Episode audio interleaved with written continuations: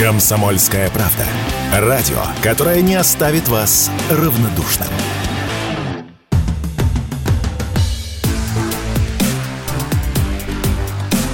Честное риэлторское.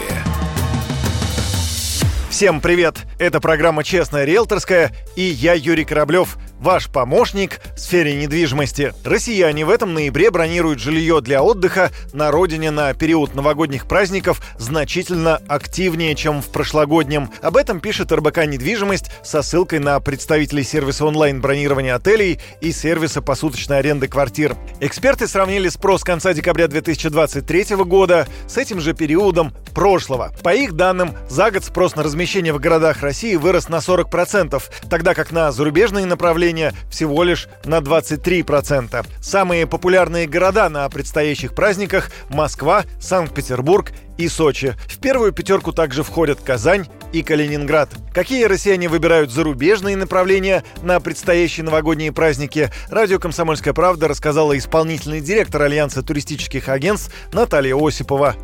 Достаточно много стран, куда наши туристы российские отправятся на Новый год. Прежде всего, это, наверное, вот я назову топ направлений. Это Арабские Эмираты, это Египет, это Таиланд, это Шри-Ланка. Продажа турпакетов вот на ноябрьские даже праздники шли более активно, чем, например, в 2022 году. Люди действительно привыкают к каким-то обстоятельствам. Отдых, есть отдых, да, и желание отдохнуть, оно есть.